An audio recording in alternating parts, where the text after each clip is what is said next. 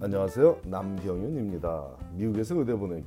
오늘은 그 140번째 시간이고 칼럼 전체 편수로는 491편으로 의대 진학을 포기하려는 자녀에게 해줄 말 그 두 번째 시간입니다.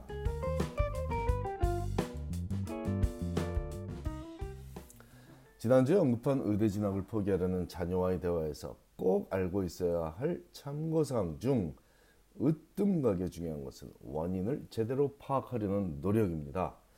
대부분의 경우에는 성적이 원하는 만큼 나오지 않으므로 스스로에 대한 자신감이 결여되어 중도의 의대 진학을 포기하는 것을 심각히 고민하기 십상입니다. 하지만 모든 경우가 성적에 관한 고민 때문이라고 지레짐작하지 않기 바랍니다.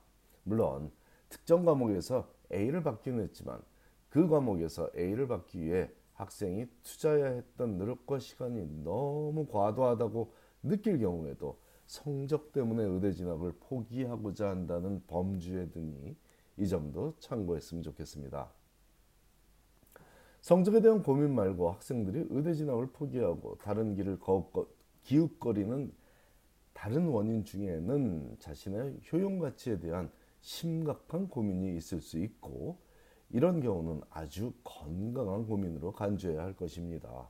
물론 자녀가 의대에 진학하는 것이 부모의 강력한 바람이라면 세상에 둘도 없이 쓸데없는 고민으로 부모는 보일 수 있겠지만 그 외의 경우라면 박수를 쳐주며 함께 고민해야 할 문제입니다. 의대에 입학하고 나서도 중도에 포기하고 새로운 길을 찾아가는 학생들도 있다는 점도 참고하시기 바랍니다. 자, 원인이 성적 관리 때문이라면 가장 단순하고 명쾌한 답이 있습니다. 시간을 더 투자하면 됩니다. 답은, 정답은 추가 시간 투자라고 명쾌하게 제시했으므로 여기서 불편한 진실 한 가지를 정확히 짚고 넘어가야 하겠습니다. 모든 학생들이 동일한 학습 능력을 지니고 있지는 않습니다. 모든 부모가 하버드 의대를 나오지 않았듯 모든 자녀들의 지적 능력과 학습 능력은 하버드 의대에 다닌 학생들과 다를 수도 있습니다. 특히 부모가 학창 시절에 뛰어난 학습 능력을 보이지 않았는데 자녀가 뛰어난 학습 능력을 보이기를 바란다면 요행을 바라는 것 아닌가 싶죠. 물론 부모의 학창 시절과 자녀의 학창 시절을 비교하여 자녀의 환경이 훨씬 공부하기 좋아졌다고 믿는 부모가 대부분이겠지만 그건 다른 집 자녀들에게도 동일하게 적용되는 공통의 보편적 장점이지 내 자녀에게만 적용되는 독보적인 장점이 아닐 수도 있습니다. 물론 그럴 수도 있겠죠. 또한 부모가 엄청 뛰어난 지적 능력과 학습 능력을 갖췄다 할지라도 자녀에게 그 능력이 전달되지 못했다면 그것 역시 자녀의 잘못이 아니라 그렇게 낳은 부모의 잘못이니 누구 탓을 꼭 해야만 한다면 자녀를 탓하지 말고 부모 스스로를 탓하는 것이 맞습니다. 누굴 닮아서 공부를 못하냐는 말은 부모 스스로를 원망하는 푸념으로 쓰이는 것이 맞지 자녀에게 할 소리는 절대로 아니라는 거죠. 또한 지적 능력과 학습 능력도 동일한 개념으로 볼 수도 없을 수 있습니다. 두뇌 구조와 능력이 뛰어나다고 해서 꼭 공부하는 데 적합하지 않을 수도 있다는 점도 인지하고 자녀와 대화를 시작해야겠습니다. 이 불편한 진실을 인정하지 않고 과외비나 학원비를 포함한 물질적 지원을 풍부하게 해줬는데 성적이 안 나온다고 낭망한다면 부모와 자녀 모두 꺼지지 않는 지옥의 불길에서 헤어나오기 어렵습니다. 하지만 이 불편한 진실을 집시하고 인정한다면 모든 문제는 너무나도 단순하고 명쾌하게 해결이 됩니다. 지옥불은 간것 없고 평화로운 가정과 평탄한 자녀의 앞길만이 보이게 될 것입니다. 주어진 현실 상황을 인정하고 시간을 더 투자하는 것에 대한 부담감과 패배감만 없앤다면 말입니다.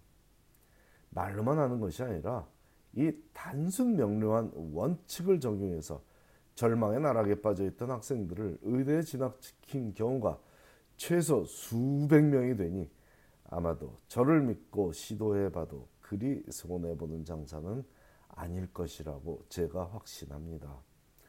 한 학기에 수강하는 과목 수를 줄이는 것도 방법이 될 수 있고 한 학기나 1년을 휴학하며 심신을 재정비하고 특히 영어 독해력을 증진시키는 그런 투자의 시간, 제도약의 시간으로 삼는다면 아주 고무적인 방법이 될 수 있습니다.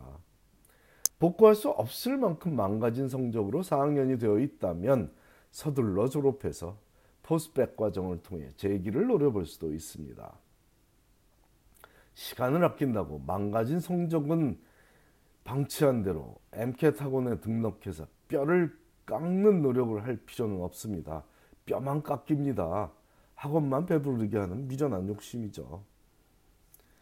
절대로 부족한 부분은 보완해야 하고 제대로 이해하지 못했던 부분은 다시 공부해서 자기 걸로 만들겠다는 마음가짐이 필요하며 그 마음가짐이 없다면 필요한 만큼의 시간을 투자하지 못하고 궁극적으로는 원하는 꿈을 이룰 수 없게 될 확률이 상당히 높고 이런 현상은 지극히 상식적이고 올바른 자연의 섭리의 종 일부입니다. 여기서 또 한 가지 분명히 짚고 갈 부분이 있습니다. 제가 이런 조언을 하는 것은 의대 진학이 모든 젊은이들이 이룰 수 있는 최고의 가치이기 때문은 절대로 아닙니다. 단지 제 전문 분야가 의대에 진학하고 싶어하는 학생들을 그들이 원하는 의대에 진학시키는 것과 의대생들을 위해 그들이 원하는 레지던시 과정에 매칭시키는 것이다 보니 제게 주어진 질문들이 의대에 진학하는 것에 주안점이 맞춰져 있고 그에 대한 답을 제공하고 있다는 점입니다. 절대로 의대에 진학하면 성공적인 젊은이고 의대에 진학하지 못하면 실패한 젊은이라고 믿고 살아가지 않는다는 점을 여러분께 명확하게 밝히며 제 칼럼을 아끼며 접하는 여러분도 역시 그렇게 믿지는 않을 것이라고 확신하며 이 답을 하고 있습니다. 그런 맥락에서 자신의 더 나은 효용 가치에 관해 고민하고 있는 학생과는 칭찬부터 해주며 대화를 시작해야 하겠습니다.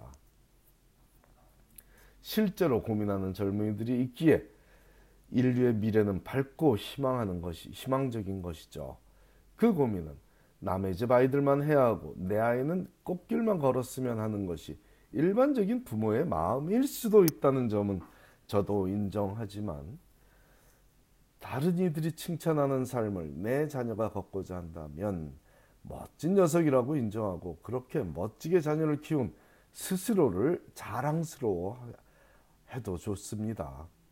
처음에는 어려울 수 있지만 어차피 자식 이기는 부모 없고 잘못된 길을 가겠다는 것이 아니라면 차츰 적응이 될 것이고 자녀와 가, 같은 창으로 세상을 보기 시작하면 점점 더 공통적인 대화의 주제도 늘어날 것이고 그 자녀가 훗날 받을 모든 존경은 온전히 부모에게도 주어질 것입니다.